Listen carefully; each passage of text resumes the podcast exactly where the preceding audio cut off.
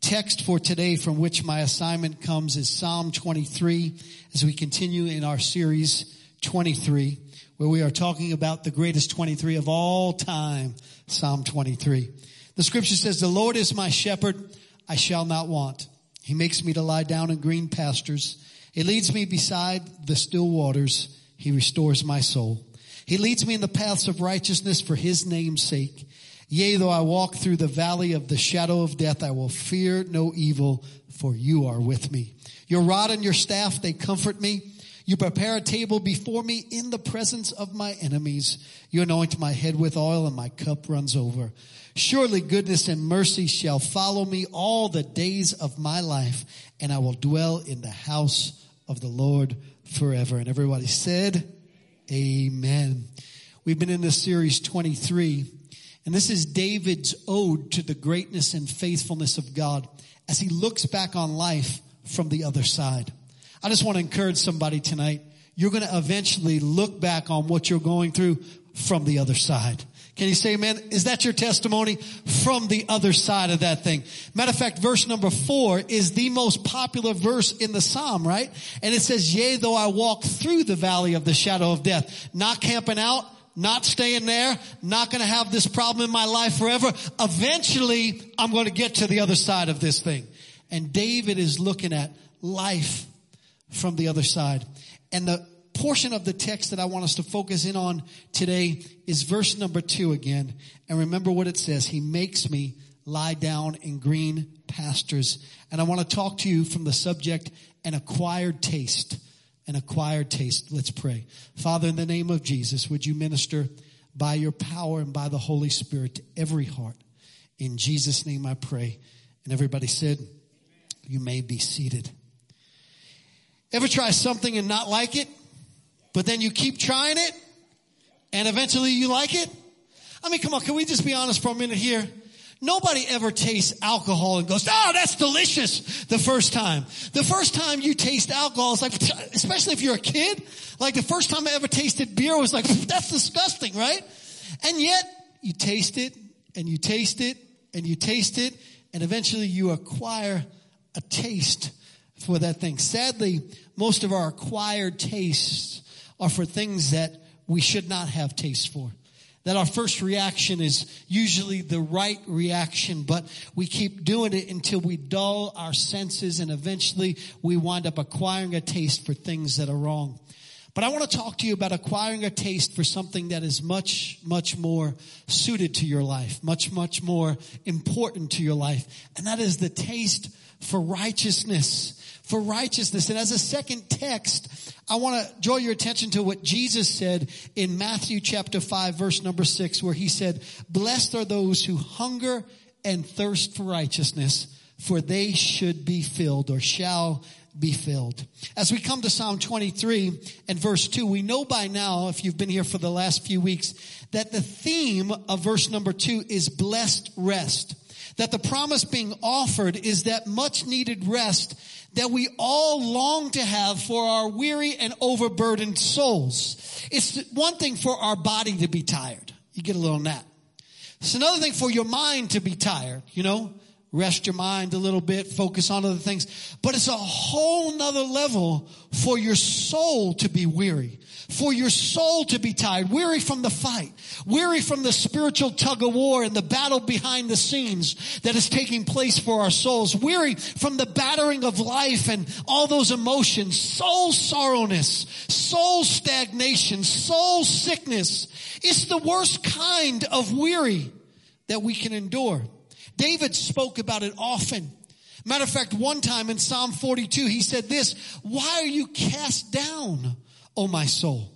And why are you disquieted within me? Hope in God, for I shall yet praise him for the help of his countenance. I love that part. For I shall yet praise him. Even when our soul is weary, even when our soul is tired, God still promises that we're going to get to the other side of that thing. For yet shall I praise him. God gave me a example, an illustration in my life of what a weary soul feels like. And it was a long time ago when my kids were young. They were five and eight. And we had gone on a couple of cruises, but we had never gone out of a cruise from New York City before. And so we were excited about this because no flying. But that's the worst part of going on vacation is you gotta schlep to the airport and you know, it's like, you know, you got, it's an extra six hours, you know, onto the trip. And so I was excited about this one because we'd just go to the New York City port, get right on the ship and cruise. We'd be going away. And, um, we had these six huge, bags of luggage. I mean, giant size. The kids were young. So, you know, when the kids are young, you got to bring like every toy imaginable with you. Cause God forbid they don't have toys on vacation, right? And so, you know, and you know how it goes, dads. Who deals with the luggage? We do right? And so, you know, the luggage is all, I mean, these are just giant sized pieces of luggage, a couple of big giant duffel bags, and, and I'm schlepping them. It's August, you know, upstairs from our house into the garage and back and forth I'm going, and we couldn't even fit it in our minivan. We had to borrow the church van.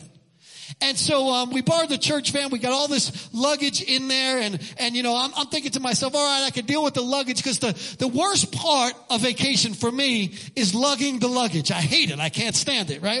And so I'm thinking to myself, we're gonna get to the you know the port. The driver is gonna pull us up right in front of the port. Somebody's going to come over, take our luggage for us, because we had like, you know, that kind of package where you don't touch nothing. And I thought, this is great, man. This, it appears in your room type of thing. And then we're going to be cooling off, you know, in the pool on the luxury liner. Did I mention to you it was August 95 degrees and when we got into the church van, the church van's air condition was busted. And I was already sweating from the luggage, you know? And I'm thinking, all right, I can deal with this. I'm trying to be in a good mood because we're going on vacation, you know. I'm trying to be in a good mood even though I'm sweating from the luggage and we get in the van. It's like just, just brutal in the van. And I'm like, but we're going to pull up to the port and the guy's going to come. It's going to take our luggage and we're going to be in the pool before you know it. So I'm going to deal with it. Well, I didn't factor in the New York City traffic. And we could not pull right up to the port. The closest the driver could get was eight blocks away. And so we are eight blocks away and I got my wife, she's 115 pounds soaking wet, you know, right? I got my wife there, my kids, five and eight, we're in New York City, so my wife's gotta hold on to the kids and we got six large, giant size, I mean humongous, like Paul Bunyan type luggage, right? And I'm like, how am I gonna get all six of these down to the port? Well, I just became luggage man. I mean, I, I, put one big bag of luggage on over, you know, the strap over this shoulder, the other strap over. I stacked these two on each other. I stacked these two on each other and I just started pulling. Well, my wife is holding the kids' hands and they're holding their little Nintendos. And we're schlepping, you know, eight blocks down. You couldn't even see me. I was covered in luggage. I looked like one giant suitcase, you know. And then my son, to boot, five years old, Daddy, can you carry me? I didn't respond too well to that. I've got to be honest with you. And everybody's wondering why dad's in such a bad mood on the family vacation. Well, he's the only one sweating over the six large luggage bags while everybody else is prancing around having a really good time. And God spoke to me. He said, this is what an overburdened, sick soul looks like. You can't find yourself you're, you're weighed down. You're, you're laden down with all of the luggage of life that gets on the inside of you. And you know what? When we come to this particular verse in scripture, God promises us something that to me is a promise that we all need and a promise that we can't get any place but in the shepherd. Rest for our overburdened souls. And the only place you can get that is in the shepherd of our soul. And to get this promise across to us, David uses the sheep shepherd metaphor because as you know by now, sheep have to be made to sleep. They have to have the perfect conditions in order to sleep. And one of the things that they must have in order to sleep is they have to have their hunger and their thirst satisfied. Just like us. And one of the big reasons why our souls are sick is because we have acquired a taste for the, from the, for the wrong things by drinking from the well of worldliness. And so our souls are disquieted. It's sort of like what PC preached on last week, Pastor Chris Lewis, who came in and shared. He shared about the woman from the well and how she was drinking from the well of worldliness. And her well that she was drinking from, in order to satisfy that, that longing that is on the inside of everybody that always longs for something and you, you have to fill it with something, was broken relationships. And so she bounced from one broken relationship to the next broken relationship. Maybe your well is something different. Maybe your well is, is food, or maybe it's alcohol, or, or maybe it's weed, or maybe it's drugs, or maybe it's a job, or maybe it's money, or fame, or success. The list goes on and on, but the more we drink of those wells, the more we want of them, despite the fact that they leave us empty on the inside. You would think after experiencing emptiness from all of those things, we would eventually say, this is not it. But there is a well that can satisfy. There is a well that can take away the hunger pains. There is a well where every thirsty person leaves satisfied. There's a well that fills the empty spaces and places. And that well is what the shepherd of our soul talks about in the greatest sermon he ever preached. It's the most popular sermon, the Sermon on the Mount. Here's what he says. Blessed are those who hunger and thirst for righteousness, for they shall be filled. Notice when you drink of the well of righteousness, you come away blessed and filled. Blessed, yes, with all the ways in life that we want to be blessed, but blessed in the ways in, of life that are the most important ways to be blessed. Blessed with rest in the midst of life's storms. Blessed with a calm that knows it's going to be all right and that you're traveling through and you'll eventually get to the other side and look back and brag on the goodness of God. Blessed with a rest that says it is well with my soul regardless of my circumstances. Blessed with a rest that is so full on the inside that it doesn't need to drink of the sinful things that leave us empty. The promise of rest comes to those who hunger and thirst for righteousness. Now there are two kinds of righteousness that the scripture talks about. And really the word in the original language bears out multiple meanings. The word in the original language is dikaiosin. And, and, and, and it describes two different things, two different righteousness. One righteousness that is imputed to us. A righteousness that is fixed on us. It's a righteousness that is unearned, unmerited, and received. It's a righteousness that was purchased for us on the cross by Christ. Second Corinthians chapter 5 verse 21 says, For he made him to be sin for us who knew no sin that we might become the righteousness of God in Christ Jesus. This is the righteousness that is unearned. This is the righteousness that Jesus exchanged for us. He took our sin and gave us his righteousness. What does that mean? His right standing with God. So that way when God looks on us when we are in Christ, He doesn't see us in our faults and our failures. He doesn't see our sinfulness. He sees us in Christ standing. He sees Jesus in us when He looks upon us. That's the righteousness that is imputed. It's fixed. It's not earned. It's not behavior dependent. You can't do anything to earn it. You must receive it. It is imputed to us. Fixed upon us made righteous. This word speaks to me because I'm Italian. Made. When you are made, you can't be unmade when you are Italian. Made the righteousness of God in Christ Jesus. Imputed. Fixed. That's that kind of righteousness. But then there is another righteousness. And it's not God's work. It's, it's our grind. It's not God's work. It focuses on our walk. It's the kind of righteousness that relates to our lifestyle. And in the Greek, it refers to integrity, virtue, purity of life, correctness of thinking, feeling, and acting. This is not God's gift. It is our grind. It's not God's work. It is our walk. It's how we live for God. It is us staying clean from the contaminants of the world. It is coming out from among them and being separate. It is remaining unspotted from the world. It is a lifestyle that honors God. And here's the thing. Living right produces rest and sin sickens our soul. Let, let me say it again. Living right produces rest, but sin sickens our soul. There is soul sickness even amongst the saints Because sometimes the saints sin too much. A sinning saint. Doesn't that sound like an oxymoron to you? A sinning saint. It should, like a jumbo shrimp, like an instant classic, like, like a small crowd, like old news, like pretty ugly, sinning saint. They're, they're juxtaposed to one another. They, they, they, they shouldn't be in the same sentence. And when we live in sin and persist in sin, our souls become disquieted.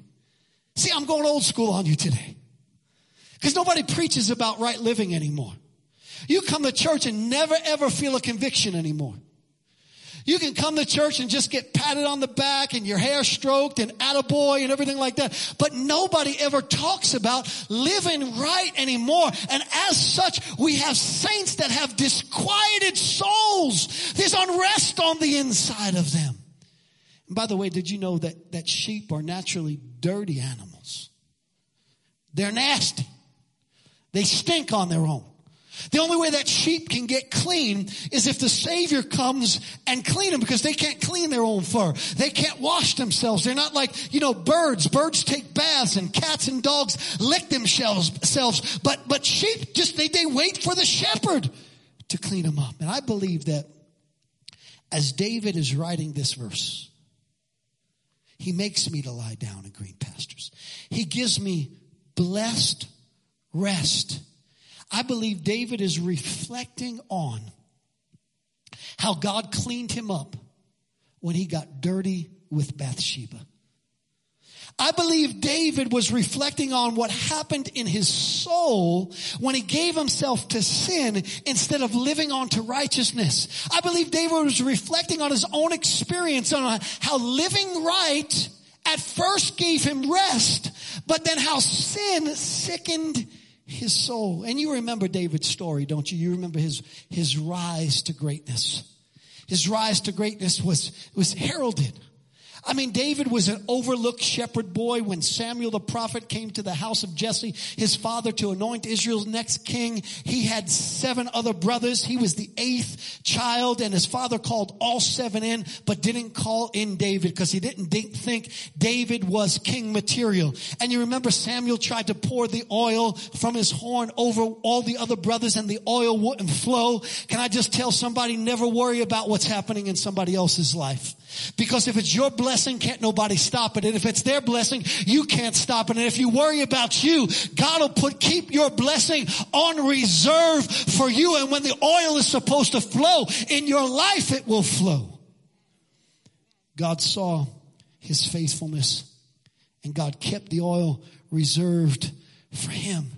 So that's what living right does. It keeps your blessing reserved for you.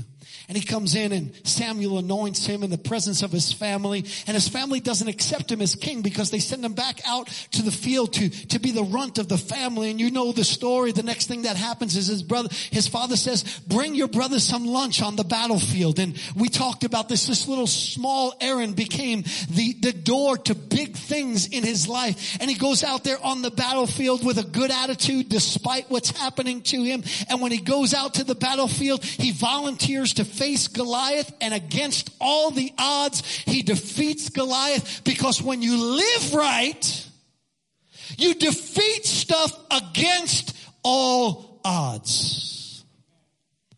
You know, a lot of times God is looking bad because saints are making it out like they got everything in order and like God didn't do what he said he was going to do.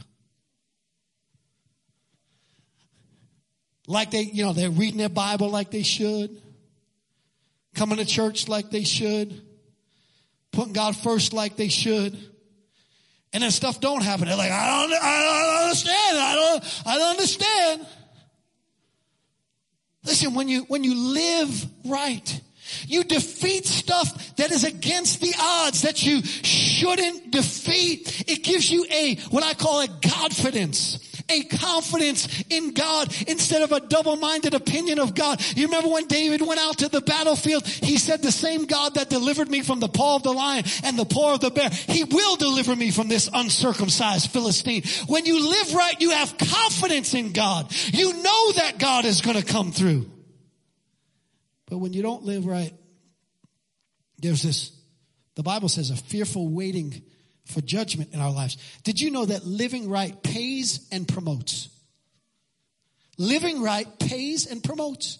First Timothy chapter 4 verse number 8 says, for bodily exercise profits a little, but godliness is profitable for all things, having the promise of the life that now is and that which is to come. In other words, if I live right, it doesn't just get me rewards when I get to heaven. And by the way, living right doesn't get you into heaven righteousness that is imputed to you when you make Jesus the Lord of your life gets you into heaven. You can actually have sinning saints who make it into heaven. So then why should I live right? You should live right because the rewards you receive in heaven are dependent upon what you do down here on earth.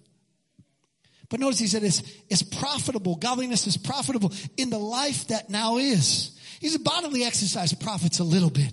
In other words, some people look good on the outside, but they nasty on the inside. See, I'd rather be fat and holy than thin and nasty. Woo! I know y'all can't handle this tonight. See, I'd rather be fat and holy than thin and nasty. Now, thank God you can have both, right? Thank God some of y'all, some of y'all, uh, fat people need to look at them thin people and go, you nasty. No, just like, thank God you can have both. But what is he telling us? He's saying we work so much on making sure everything outside looks good. We make so, so, do all this, spend all this money, all this time, all this whatnot, and don't have time to open the Bible. Don't have time to fit God in for church, but have time for every little other thing. If we would be as meticulous with the Word of God as we are and taking care of ourselves, we'd get somewhere in God. David, because he lives right. He experiences God's rest. And now he's on the throne and he realizes why he's on the throne. He's on the throne to be an extension of God, to, to lead the people in the ways of God. And his first act as king is to find somebody who cannot do anything for him in return. Mephibosheth Jonathan's son, who's lame in both feet and poor. And David brings him into his own house, into his own palace, and lavishes the blessings of God on his life. And here's what happens. When you are living right, you, you're generous. You want to be generous. You, not, not for recognition, but to please the Lord. And David is reflecting on all this, on how all this time that he was living right, he had this rest. Even when Saul was hunting him. When Saul was hunting him, Saul couldn't get him. You know why? Because when you're living right, your fight becomes God's fight. And when your fight is God's fight, ain't nobody can get you. And so he's reflecting on this, this rest that he has. But then it happened. David sinned with Bathsheba and his soul got sick and he lost his rest. He stopped drinking from the well of righteousness and instead he took a sip from the well of worldliness and his soul became disquieted. Be careful where you sip. The health of your soul is at stake. But I believe that you can acquire a taste for righteousness. In a world that is always telling you to drink from its well.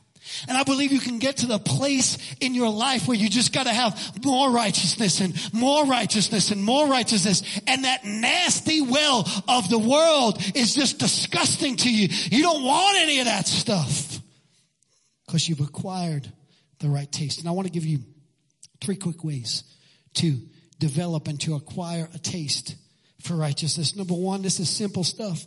Be in the right place. Let's go to the story of David and Bathsheba. 2 Samuel chapter 11 verse number 1 says, and it happened in the spring of the year at the time when kings go out to battle that they, by the way, if you're going to be a king of anything, you got to be ready to do battle. A lot of people think that when you're successful, there's no battles. the battles just get bigger. The battles just get tougher. When you're a king, you got to be ready to go out to battle. And then David sent Joab and his servants with him and all Israel, and they destroyed the people of Ammon and besieged Rabbah. But David remained in Jerusalem.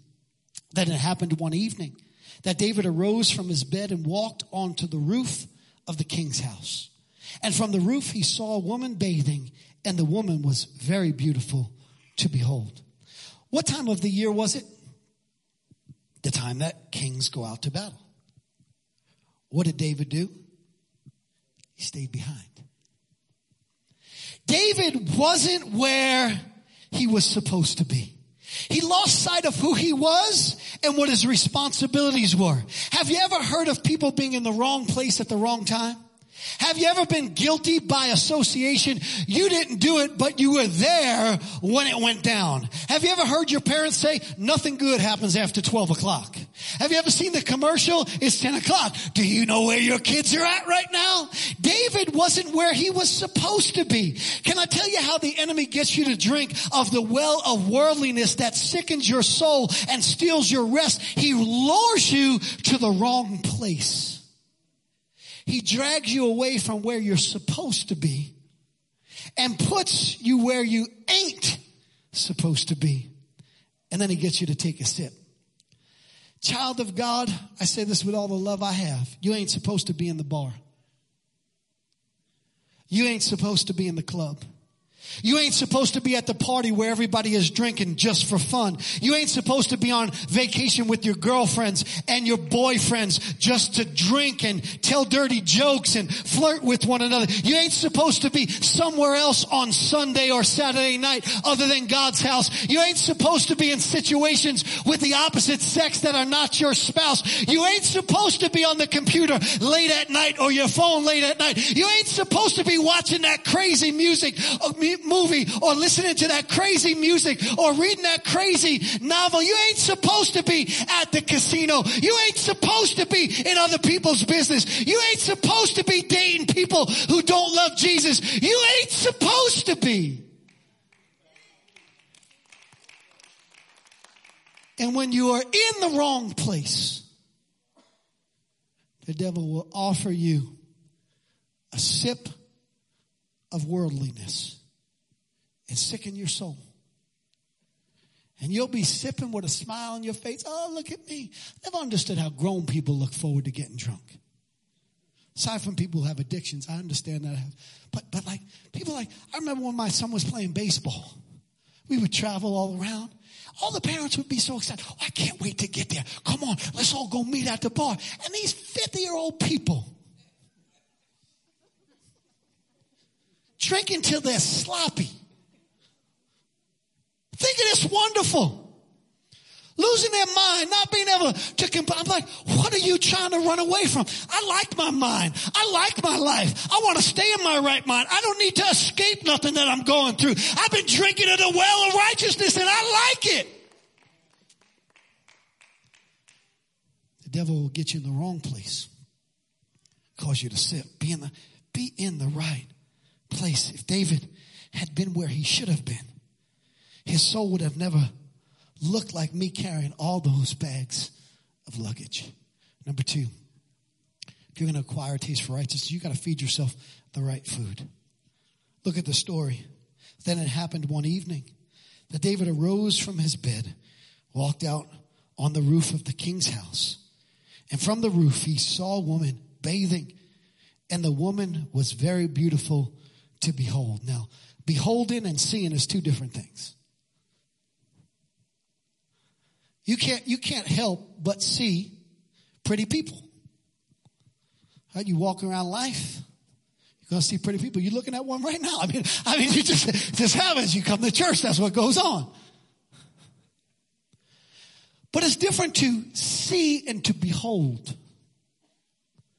You ever watch men, Christian men? Is there something wrong with your neck?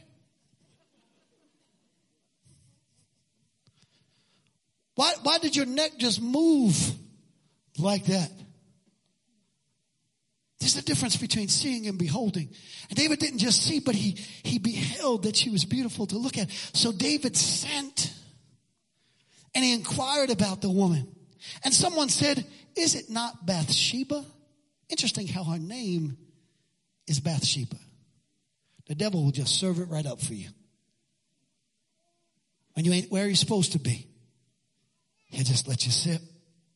The daughter of Eliam, the wife of Uriah the Hittite. Now David should have been struck as soon as he heard Uriah the Hittite. Because if you don't know it, Uriah was one of his best friends.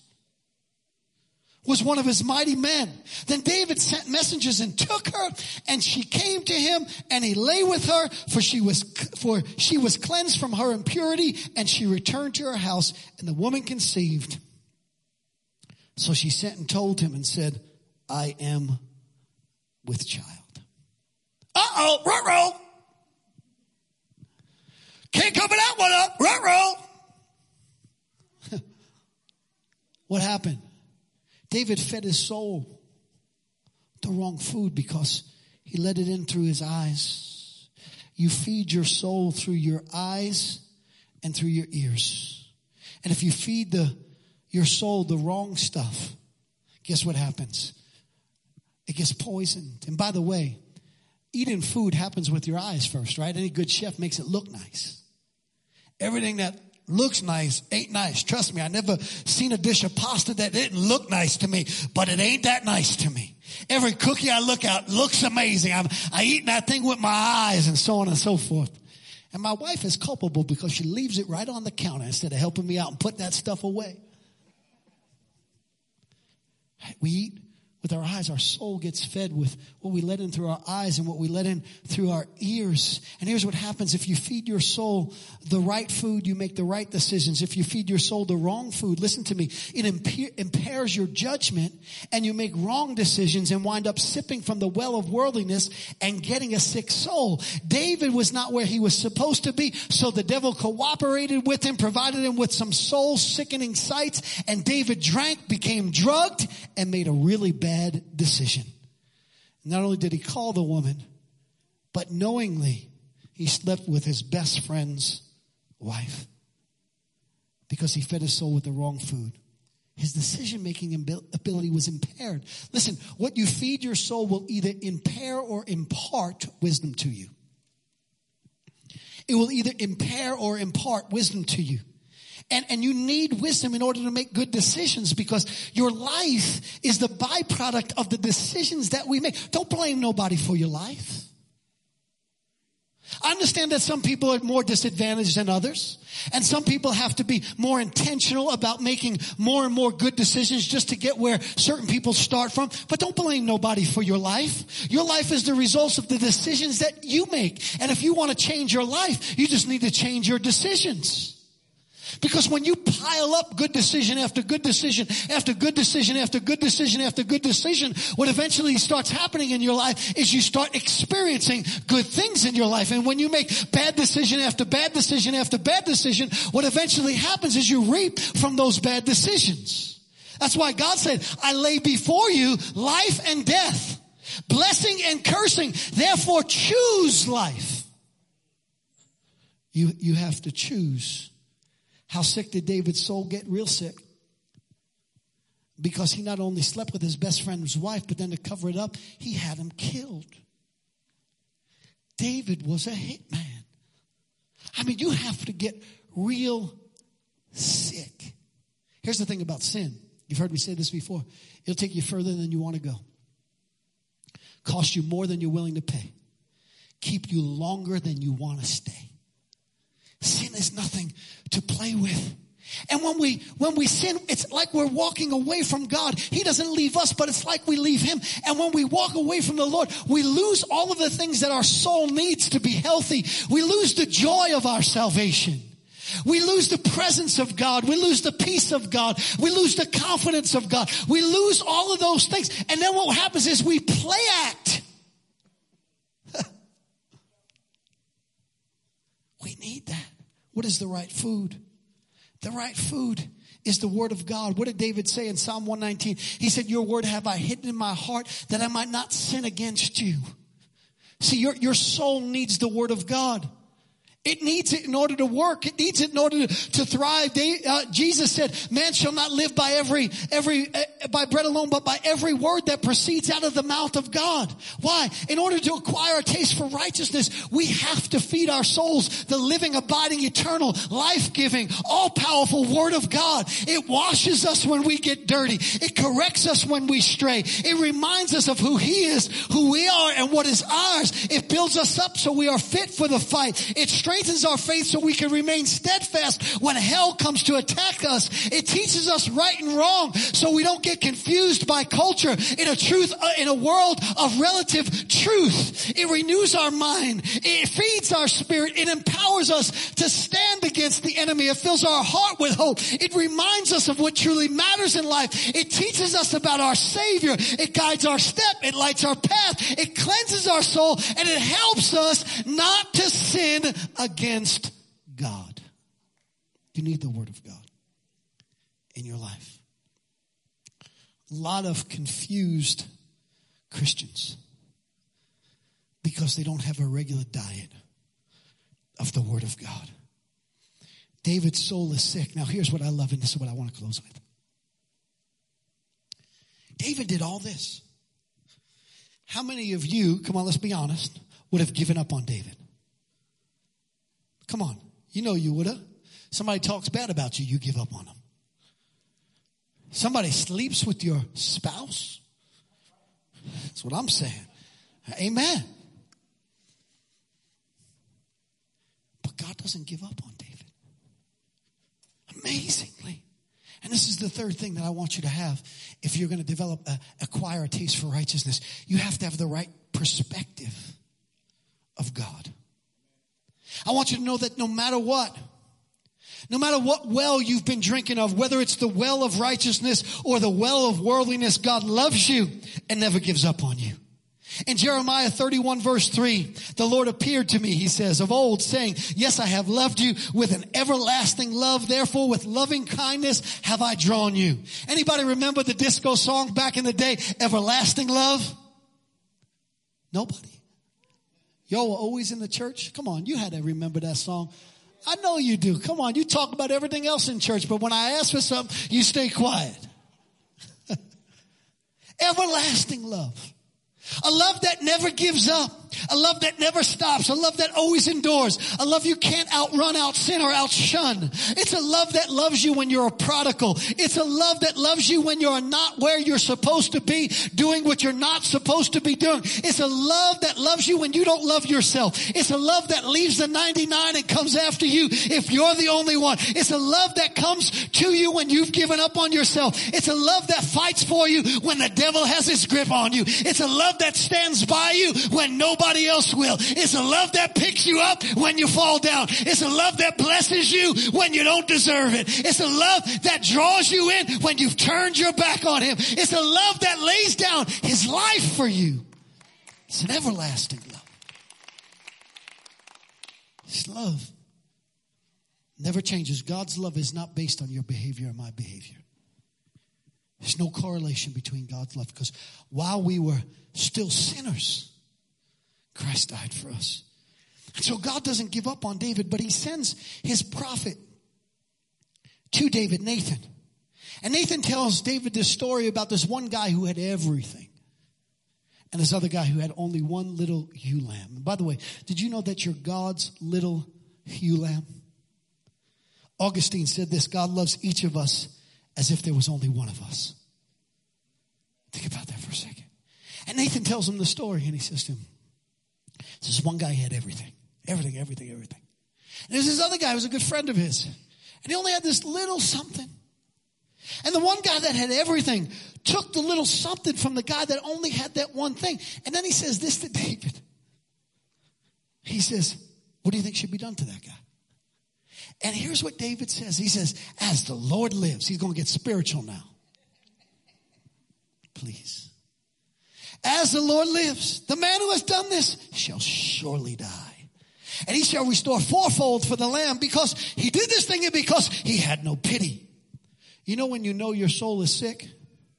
When you are a max judgment person. when you are ready to throw the book at somebody and yet you expect no consequences in your life. You know what I found out? When you drink from the well of righteousness, you aren't a max judgment person. You are a max grace person because you know that but for the grace of God, there go you. And so he says to him, he says, what do you think should be done? David says, throw the book at him. And Nathan looks at him, he says, you the man. You, this wasn't like, you're the man. This was like, you are the man. You're the one I'm talking about. By the way, God will never talk to you about somebody else unless they are your child, your spouse. God ain't talking to you about my business. God ain't talking to you about your friend's business unless it's to help them, unless it's to encourage them. Like we everybody's Holy Ghost.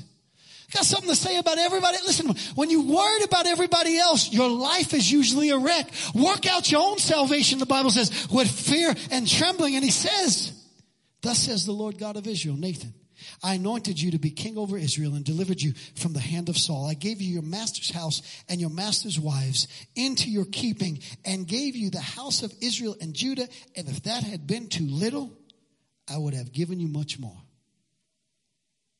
By the way, I never understood why people are envious of what other people have. Never understood that. We serve the God of the universe. All the gold and silver is His. Cattle on a thousand hills is His. I don't need to worry about what you got because I serve God who's got everything. And if I'm not satisfied with what I got, if my heart is right, I just go to God and say, God, can I get that? And the Bible says this is a good pleasure to, to give me the kingdom. As long as I seek first the kingdom of God, His righteousness, He'll add everything that we want onto us. I don't worry about nobody else. Matter of fact, when, when a blessing comes somebody else's way, I say, that's my dad. If He blesses them, I know He's got to bless. Anybody a parent, if you bless one kid, what do you have to do to the other kid? You gotta bless them too, right? And you gotta make sure if you give this kid a blessing, you also give this kid a blessing, because otherwise kids get mad at each other and think daddy and mommy love this one more than the other one, right? He said, I would have given you more. But notice the sickness of a soul that has sinned. It's never satisfied. That's how you know your soul is sick. When the more monsters eat at you and eat at you and eat at you, and you're never satisfied. Have to have more and more and more and more and more. And I'm, listen, I'm not saying reject the things that God wants to bless you with. Don't, don't do that at all. But if you got enough, the reason why God has given you that is to be a blessing. So receive it. God's touch it. God's trusting you so that you could pass it on to other people. Now it seems like he's about to throw the book at David. Seems like he's about to just, and there were consequences to David's action. There was fighting within his family for the remainder of his time as king, and he lost his first love child. But you know what blows my mind? The next child was Solomon. And I was like, hold up, hold up, hold, hold up, God. Hold up, God. Wait a second. Who was Solomon's mama? Bathsheba. Wait, wait, wait, wait, wait, wait, wait. Because God, you blowing my mind right now. God, I'm not quite understanding this. So in other words, David goes out sleeps with his best. Get, get ready because some of y'all don't like the grace of God in other people's lives. Some of y'all want to see somebody punished forever. Some of y'all think that when somebody does something wrong, they got to pay for it the rest. That is not the God of the Bible in any way, shape, or form. And so here's what happens. There's consequences initially, but then, but then they have another child, and this is Solomon. And from Solomon comes guess who? Jesus! What? Are you kidding me, God? What am I talking about? I'm talking about getting the perspective of God in order to acquire a taste for righteousness. The text says, He makes me lie down in green pastures. Watch this, watch this, watch this. Do you know in and around Judea, and specifically where David tended sheep, around the Bethlehem area, there were no green pastures.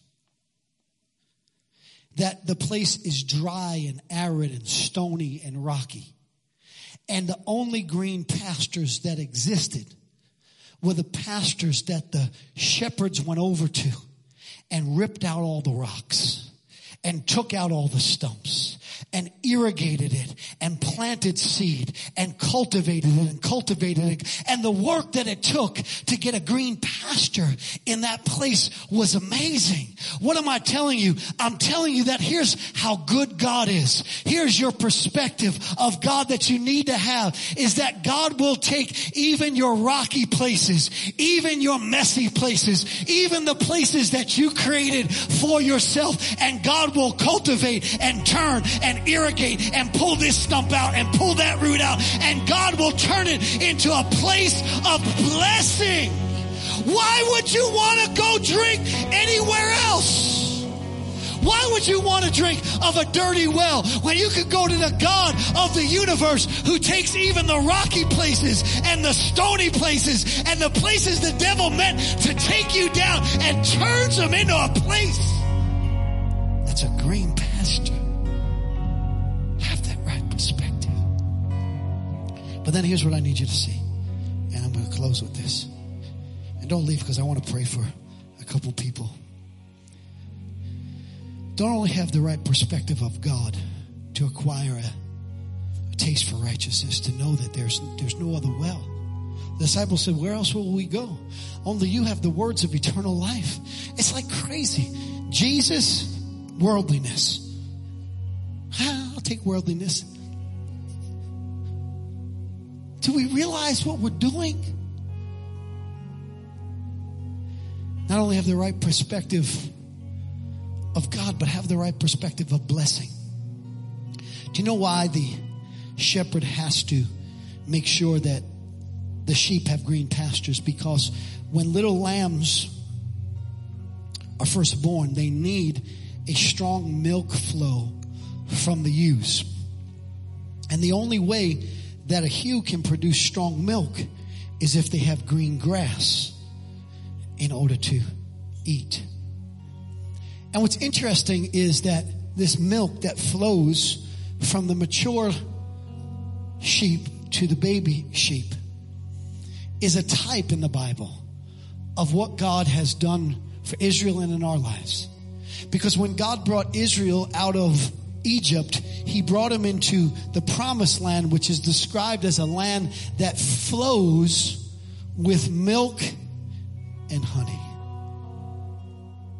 And here's what God wants you to understand that you get to a certain place in your life when you're drinking from the well of righteousness, where you realize that the primary purpose of the milk that God brings into your life, the primary purpose of the blessings and the goodness that God brings into your life as you are mature in Christ is to feed those who are infants in Christ, to pass on what God has given you to them so that when God comes into your life and pulls away all the stones and irrigates with the presence of the Holy Spirit and you begin to experience that flow of blessings of God, you come to the conclusion that there is no other place that you'd rather drink of. And then you start taking that strong milk that God is blessing your life with and you give it into the lives of other people and all of a sudden they come away with the exact same conclusion. Why would I go anywhere else? I don't need to go to the world to get this stuff.